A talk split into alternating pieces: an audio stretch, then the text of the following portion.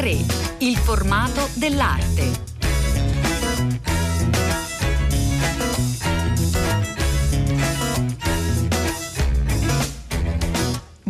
Buongiorno, a tutte le ascoltatrici, tutti gli ascoltatori da Elena del Drago. Una buona notizia, una mostra che eh, riapre dopo eh, diversi mesi e finalmente possiamo eh, visitare di persona. Noi cominciamo a farvela immaginare, farvela sognare. Una mostra dedicata ad Ottone Rosai, un grande artista del Novecento eh, italiano che forse ancora non conosciamo abbastanza Brianza una mostra a Montevarchi, a Palazzo Podestà, che sarà possibile visitare dunque fino al 6 eh, giugno e co- che cominciamo a raccontare insieme al curatore Giovanni Faccenda che è con noi. Buongiorno, benvenuto. Buongiorno, buongiorno e grazie per l'attenzione alla mostra. Dunque, eh, prima appunto di entrare a Palazzo Podestà Faccenda, io vorrei raccontare un po' eh, Ottone Rosai ai nostri ascoltatori, che era non soltanto un artista importante, ma anche un uomo molto particolare e interessante. Beh, sicuramente un genio bello e dannato come Caravaggio, Van Gogh e Modigliani, un animo inquieto un poeta, uno, un uomo che eh, come nessun altro pittore del Novecento è riuscito a raccontare il male oscuro e a far sì che nei suoi uomini, nelle sue figure, tutti noi potessimo ancora oggi riconoscere le nostre lacerazioni, le nostre trepidazioni. Cosa, com'è la vi- ci racconti un po' la vita di Rosai che lo fa definire appunto un genio maledetto proprio come, come il fo? Ma è una vita che in questo momento sta originando da parte di un famoso regista americano addirittura la sceneggiatura per un film. Mm. E questa è una notizia. È la vita di un uh, ragazzino di una Firenze popolare che in realtà poi cresce nella Firenze non quella delle cartoline di, eh, del campanile di Giotto, del campanile di Brunelleschi, di Piazza Signoria, ma di Laddarno, nella Firenze di San Frediano, dove lui diventerà una sorta di imperatore eh, in quella via Toscanella, a pochi metri di distanza da quella casa dove Dostoevsky, giunto a Firenze, completa l'idiota e aggiunge quella frase e poi diventerà una delle citazioni più note, la bellezza salverà il mondo. Ecco, da lì Rosai parte rovesciandola, capisce fin da ragazzino che non è la bellezza a dover salvare il mondo, ma il mondo a dover salvare la bellezza. Eh, l'evento culminante della sua gioventù è il suicidio del padre. Non esiste un uh, rapporto come testimonia l'epistolario più bello tra padre e figlio eh, rispetto appunto ad altri che abbiamo letto tra, quello, tra Ottone e Giuseppe Rosai. Lì il pittore che tra il 19 e il 22, tra il 1919 e il 1922, per la stessa missione di De Chirico aveva dipinto i quadri più belli del secolo, lì purtroppo muore e ne risorge un altro affetto da tutta una serie di ansie, sofferenze, angosce, un pittore che però negli anni 40 diventerà poi il modello di Francis Bacon, come Bacon la BBC riconoscerà nel 1962 a cinque anni dalla morte di Rosai. Morte ancora oggi avvolta da una serie di misteri mai del tutto chiariti. Morte alla vigilia della grande mostra che l'ingegnere Adriano Olivetti gli aveva organizzato per il Darcillo della Beffa della Biennale di Venezia. Ci racconti anche la beffa che non Beh, tutti conoscono. della Biennale 52 era stata fatta una grande mostra organizzata da Parronchi, i giornali, i critici del tempo, i suoi colleghi pittori, si parla di Carrade, Chirico, Morandi, spingevano perché il primo premio venisse assegnato a Rosai e purtroppo invece gli assegnarono un primo premio ex equo. Ne buscò un ceffone per colpa di questo episodio che è veramente ignobile per quanto riguarda la Biennale Venezia eh, un segretario, ma Rosario non era affatto manesco, è che aveva sentito proprio come una, come una iattura, una rabbia. Una sì. personale. Mm. Esatto. Ottone Rosai abbiamo già eh, sentito dalle sue parole, Giovanni Faccenda, è un, un, artista particolarmente amato dagli altri artisti, per esempio Georg Baselitz è uno dei suoi collezionisti più sì. appassionati. Secondo lei come mai? Beh, eh, lo disse Franz Bacon eh, alla BBC nel 62, nessuno aveva saputo esprimere in pittura attraverso la figura umana quanto di più nascosto vi fosse e tutte quelle disillusioni, disincanti che Rosai aveva saputo rappresentare soprattutto negli anni 40 nel, negli autoritratti, nei giovani nudi della fine di quel decennio, ma soprattutto nelle crocifissioni. E anche qui voglio sottolineare come il primato del soggetto e la crocifissione nel Novecento non sia di Guttuso che adorava e venerava Rosai con la famosa crocifissione del premio Bergamo del 40, ma quella di Rosai del 37. Guttuso l'aveva vista nello studio in via San Leonardo e onestamente l'aveva sempre riconosciuto. Poi c'è una certa letteratura che ama raccontare a volte i fatti come non sono mm. e, e, quindi si capovolgeva un primato, ma il primato sulla crocifissione cosiddetta laica è senz'altro di Ottone Rosai.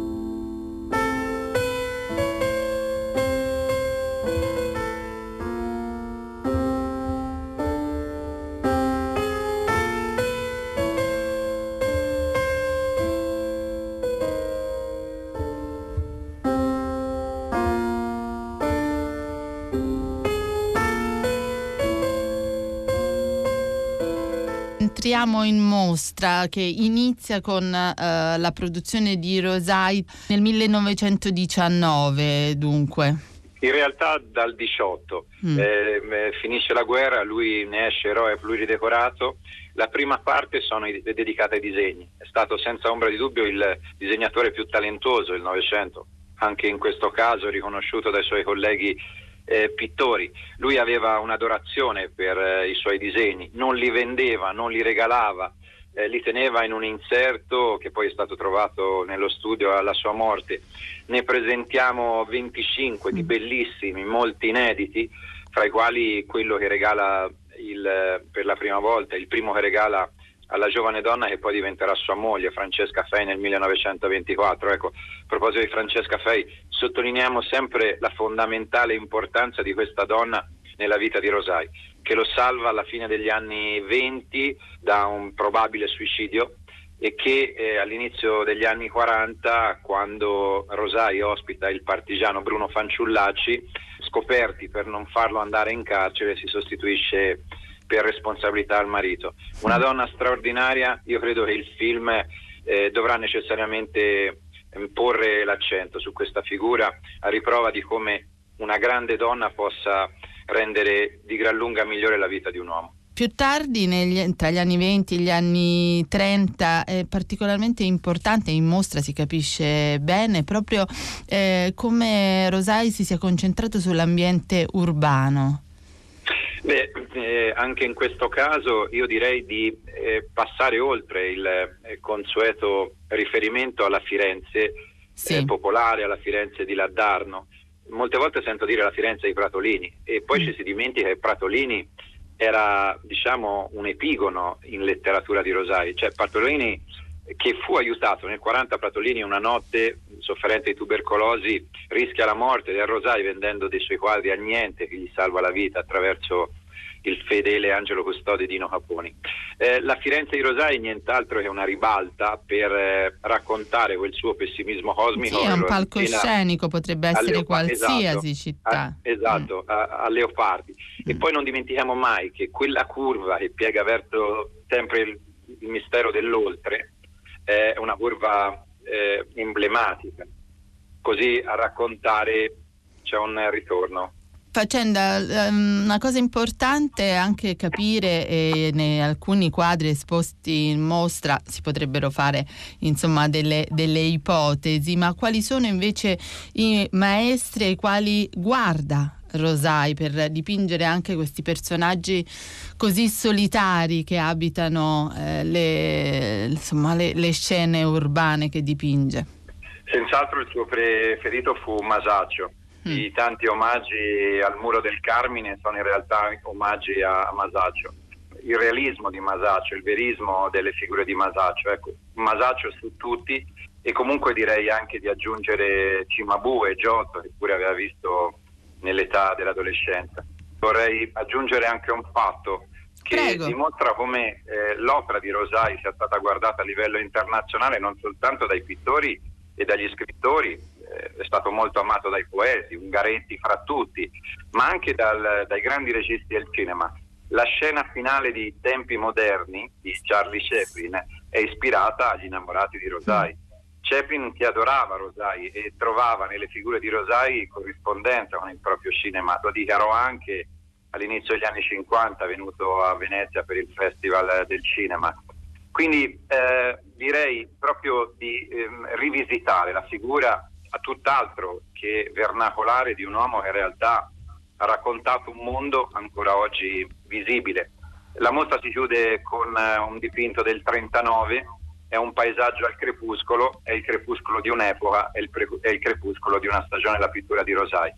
Lì finirà quell'attenzione al paesaggio che aveva contraddistinto gli anni 30 e inizierà quella più marcata della quale dicevamo prima, eh, dedicata alla figura. Eh, attenzione che ispirerà poi Bacon, eh, Lucien Freud e tutti i pittori del realismo esistenziale, a cominciare dal nostro Alberto Sughi, ma per quanto riguarda il realismo di Renato Guttuso, ecco, troviamoci tranquillamente una marcata influenza. Grazie, grazie moltissimo a Giovanni Faccenda che ha raccontato e noi continueremo a farlo Tone Rosai in mostra a Montevarchi. Grazie. Grazie, buona giornata.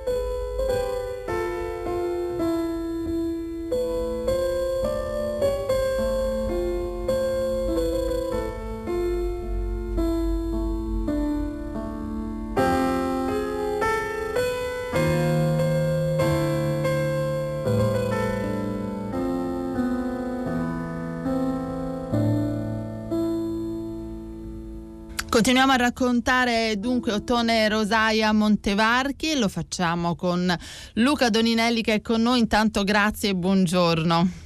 Buongiorno, grazie a voi. Luca Doninelli, nipote di Ottone eh, Rosai, che eh, come abbiamo raccontato era un grandissimo artista e anche un uomo eh, dalla personalità molto forte e particolare, eh, che ci facciamo raccontare eh, da Luca Doninelli. Io sono nato nel 1956. Ottone Rosai, che era un po' il totem della famiglia, lo zio Ottone è morto nel maggio del 57, io avevo un anno e due un mesi. Un anno, sì.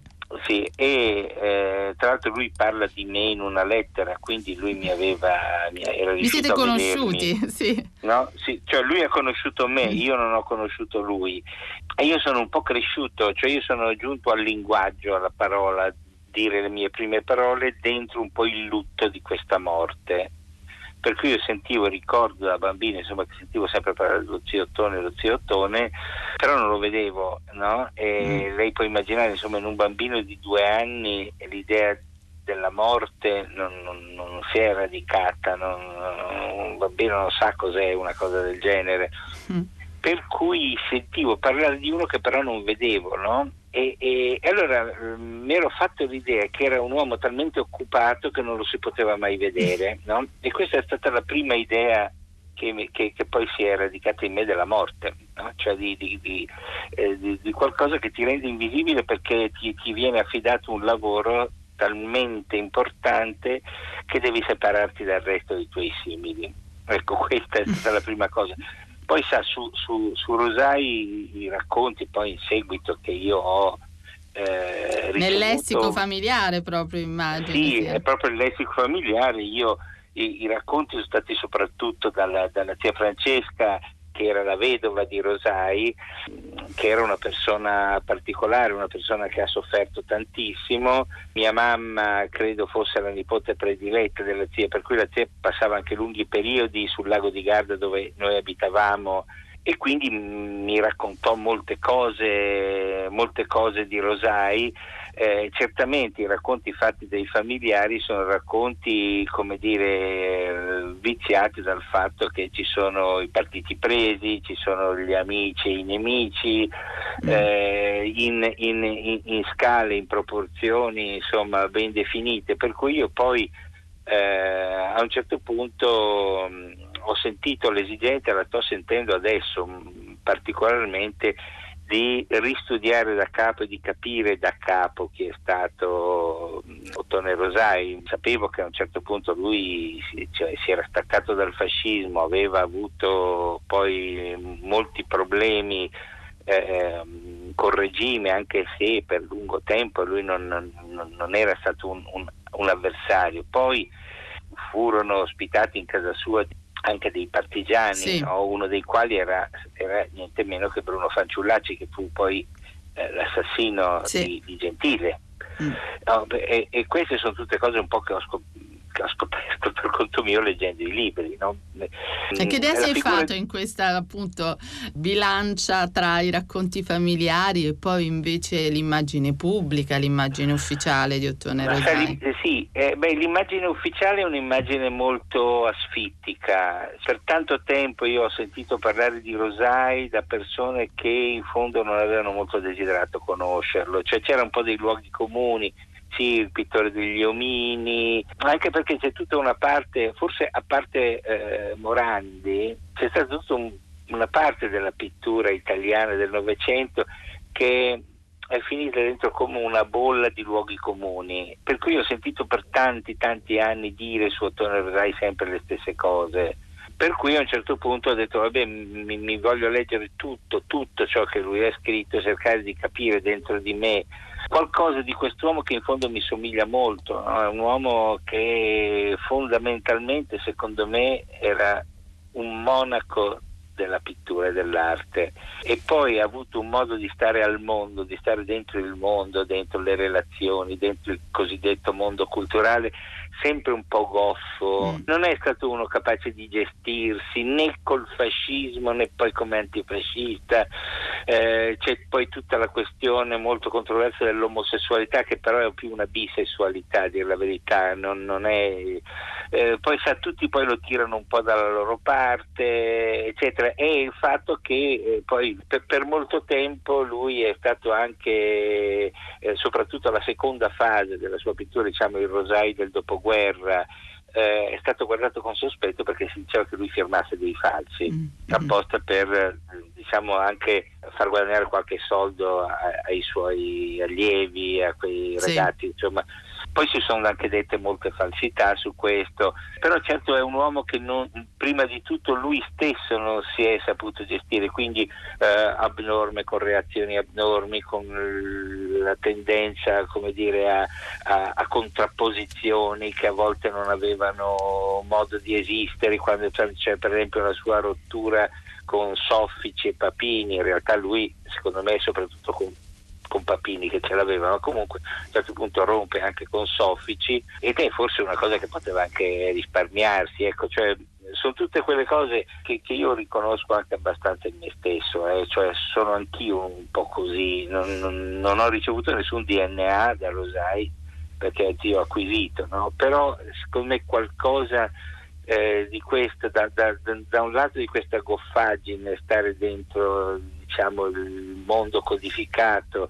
e dall'altra parte una sorta di dedizione un po' monacale al proprio, al proprio lavoro, eh, forse anche come, come, come, rifugio, non lo so, ecco, mm. è una cosa sicuramente che io riconosco abbastanza in me stesso. Ecco, e, mm. quindi la interessa particolarmente? Sì, sì, infatti io voglio scrivere un libro su Rosai che non è una biografia eh, stricto senso, ecco, ma è il, il, tentativo un pochino di, di, di, forse riesco a raccontarmi io per poi conoscere se stessi, come lei può immaginare, è sempre molto difficile. sì.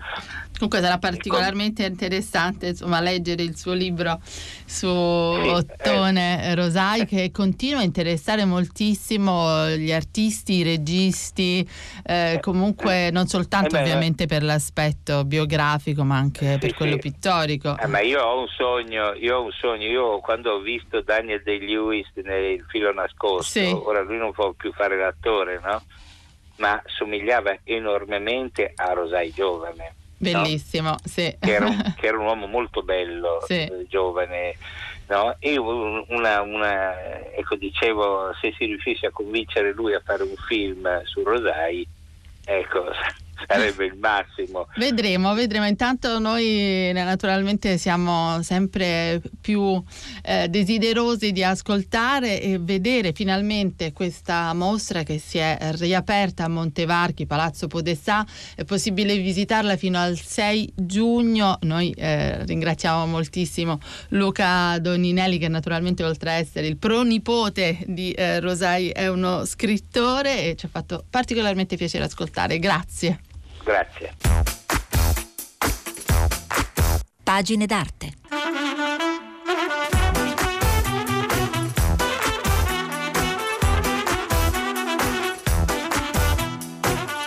Eccoci arrivati al nostro spazio dedicato ai libri, ai volumi, ai cataloghi d'arte, eh, con questo libro in particolare che poi sarà il catalogo della prossima mostra del Mudec Foto di eh, Milano. Eh, vi portiamo lontano, almeno con il pensiero, credo che ne abbiamo tutti bisogno, perché è un catalogo dedicato a Tina Modotti, eh, Donne, Messico e Libertà, edito da 24 ore eh, cultura e dunque guardiamo ad un mondo eh, lontano, sebbene eh, Tina Modotti fosse poi nata a Trieste. Noi siamo con Biba Giacchetti che ha curato il volume. Buongiorno, benvenuta. Buongiorno, buongiorno a tutti. Continua ad affascinare tutti Tina Modotti, Biba Giacchetti. Tina, Tina, Modotti è un personaggio straordinario che ci onoriamo di avere tra le nostre artiste, forse più conosciuta e valorizzata all'estero che addirittura non in Italia. Ciò che lei ha fatto nel mondo della fotografia è ancora oggi proprio in termini contemporanei ritenuto importantissimo. Basti pensare che una delle sue fotografie nel 2019 è stata battuta per più di 600 mila dollari a un'asta di New York. Naturalmente eh, spesso insomma, eh, si riconoscono i talenti con più ritardo, però devo dire che Tina Modotti è comunque un'artista, una fotografa amatissima anche, anche da noi in Italia. Noi abbiamo, abbiamo, voluto omaggiarla con questa retrospettiva importante, davvero importante, al MUDEC Foto di Milano, eh, che purtroppo è completamente allestita, ma non è eh, per le leggi insomma, eh, attuali per il Covid, per i provvedimenti del Covid, non è ancora possibile visitarla. Però è pronta, quindi non appena eh, le zone lo consentiranno aprirà. È importante perché è stata realizzata insieme al comitato Tina Modotti eh, che è proprietario delle immagini che vengono esposte, sono delle stampe che sono state realizzate negli anni 70 direttamente dai negativi di Tina eh, che erano nelle mani di Vittorio Vidali che è stato l'ultimo compagno eh, della vita di Tina. Tina produsse fotografie per un decennio solamente e poi si dedicò eh, a, a, impegni sociali e politici. Militanza. Però lei era, era molto, era molto, cosciente dell'importanza della sua fotografia, per cui ha sempre mantenuto eh, il, suo, il, suo, portfolio, il suo archivio, i suoi scatti li ha sempre custoditi. E quindi fortunatamente sono stati eh, ritrovati da Vittorio Vidali negli anni 70 eh, e quando ormai Vidali eh, che è stato anche lui un combattente mh, mm, eh, durante il periodo della guerra di Spagna, eccetera, però era rientrato in Italia e quindi negli anni 70 insieme a Riccardo Toffoletti eh, ricominciano a ricostruire ehm, tutto quello che Tina Modotti aveva fatto in termini di fotografia e la portano al grande pubblico con una mostra. Contemporaneamente la stessa cosa accade a New York, al MoMA, con uh, Mildred Constantine, che era una studiosa di fotografia responsabile di un settore importante del MoMA e quindi contemporaneamente negli anni 70 c'è questa grande mostra a New York e un inizio di ricostruzione di mostre in Italia. Quindi il materiale che noi esponiamo è quello che arriva direttamente eh, da Vittorio Vidali e da Riccardo Toffoletti ed è corredato anche eh, da una serie di documenti proprio della famiglia di Tina Modotti, quindi proprio album di famiglia, oggetti, lettere, eh, quindi è una mostra diciamo, che ci avvicina molto a questo personaggio. E anche sfogliando la... il catalogo in effetti si ha l'impressione di eh, approfondire davvero la figura di questa fotografa di cui poi si conoscono sempre le stesse immagini.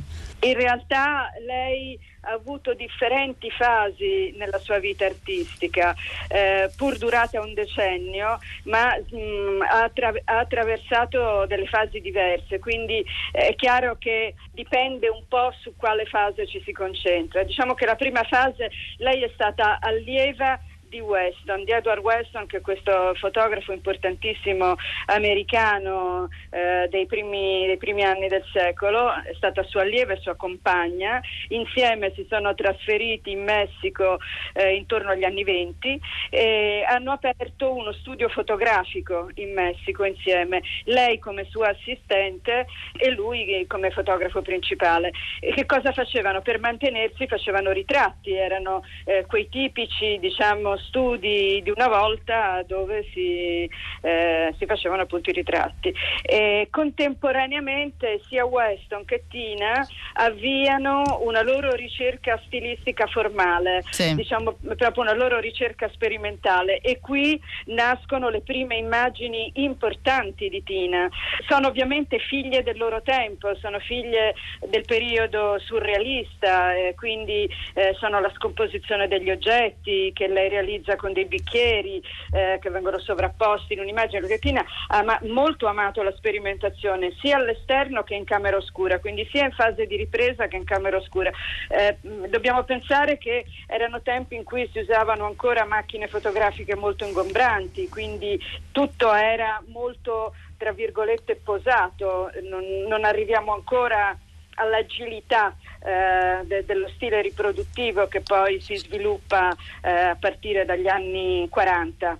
40-50 e di questa prima fase diciamo, di ricerca di Tina che sono le architetture, quindi le linee architettoniche, eh, appunto questi, questi multipli che lei fa anche con un'immagine molto famosa di rose, oppure eh, l'avvento del modernismo, dell'importanza delle macchine, è così che comincia a fotografare i fili del telegrafo, eh, i, i, grandi diciamo, oggetti industriali eh, che, che, catturano la sua attenzione. Questo è un periodo di creatività pura, diciamo di ricerca e di creatività pura. Loro in Messico si confrontavano ovviamente con, con una realtà molto interessante perché il Messico degli anni 20, sì. Città del Messico era considerata un po' la Parigi locale, tutti grandi intellettuali, tutti grandi eh, scrittori, poeti, pittori hanno transitato, era una comunità molto effervescente.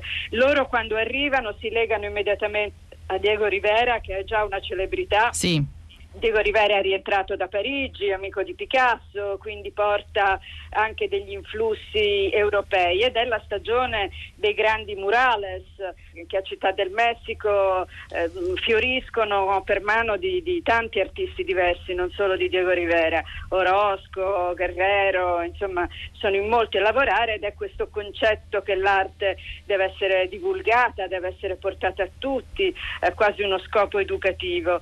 E quindi questo diciamo, è il contesto eh, con cui si confronta Tina e Tina è avida, è una, è una donna straordinariamente intelligente, curiosa, eh, della sua vita scriverà, eh, recensirà, tradurrà. Eh, farà moltissime cose, parla moltissime lingue, parla il tedesco, lo spagnolo, l'italiano, eh, l'inglese, il russo, quindi eh, insomma, è, un, è, un, personaggio eh, veramente molto interessante. Quindi questo diciamo è la prima fase della, della, sua, della, sua, creatività. Weston va e viene dal Messico, Tina rimane da sola, si lega di più ehm, a Diego Rivera, si iscrive attraverso Diego Rivera al Partito Comunista e comincia a sposare tutta una serie di ideali che l'avvicinano alla povertà, alle condizioni mm. sociali. Quindi che cosa comprende Tina? Qual è la forza? Eh, della fotografia di Pina, di comprendere che la fotografia è in grado di parlare a tutti, quindi lei ne fa uno strumento eh, atto molto utilizza la sua capacità artistica, la sua eleganza formale, ma per portare un messaggio che può essere comprensibile a tutti. E qual è questo messaggio? Che le masse devono essere alfabetizzate, che devono essere in grado di leggere, di comprendere, utilizza i simboli in questi suoi still life molto famosi in cui lei usa la falce, il martello, eh, li combina perché inizia a collaborare con riviste, quindi diventa anche una giornalista, eh, crea delle immagini che possano avere un contenuto di comunicazione facilmente comprensibile. Questa è stata la sua grandezza. E questa si può capire molto bene sfogliando anche soltanto per il momento il volume eh, dedicato a Tina Modotti, dunque Donne, Messico e Libertà, edito da 24 ore Cultura. Grazie davvero a Biba Giacchetti per essere stata con noi. Grazie a voi, grazie a voi.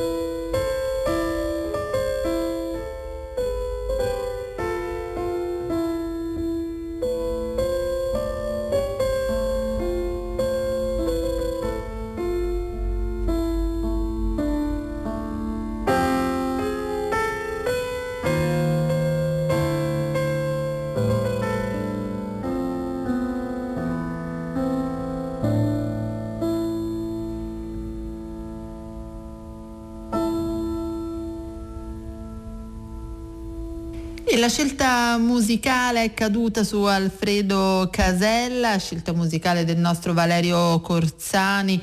Eh, Casella d'altronde eh, condivide con Ottone Rosai, il protagonista della nostra puntata, una eh, militanza futurista, ma mh, mm, anche l'attenzione in questo brano che avete ascoltato per alcune canzoni folk eh, regionali, così come Rosai ha guardato molto al, al mondo rurale, al mondo agreste. Il titolo è Canzone a ballo da Complete Piano Works. A questo punto noi vi eh, salutiamo, lo fa innanzitutto Cettina Flaccavento che cura tre ed Elena Del Drago che vi sta parlando. Um, buon proseguimento di ascolto con i programmi di eh, Radio 3 e grazie per essere stati con noi.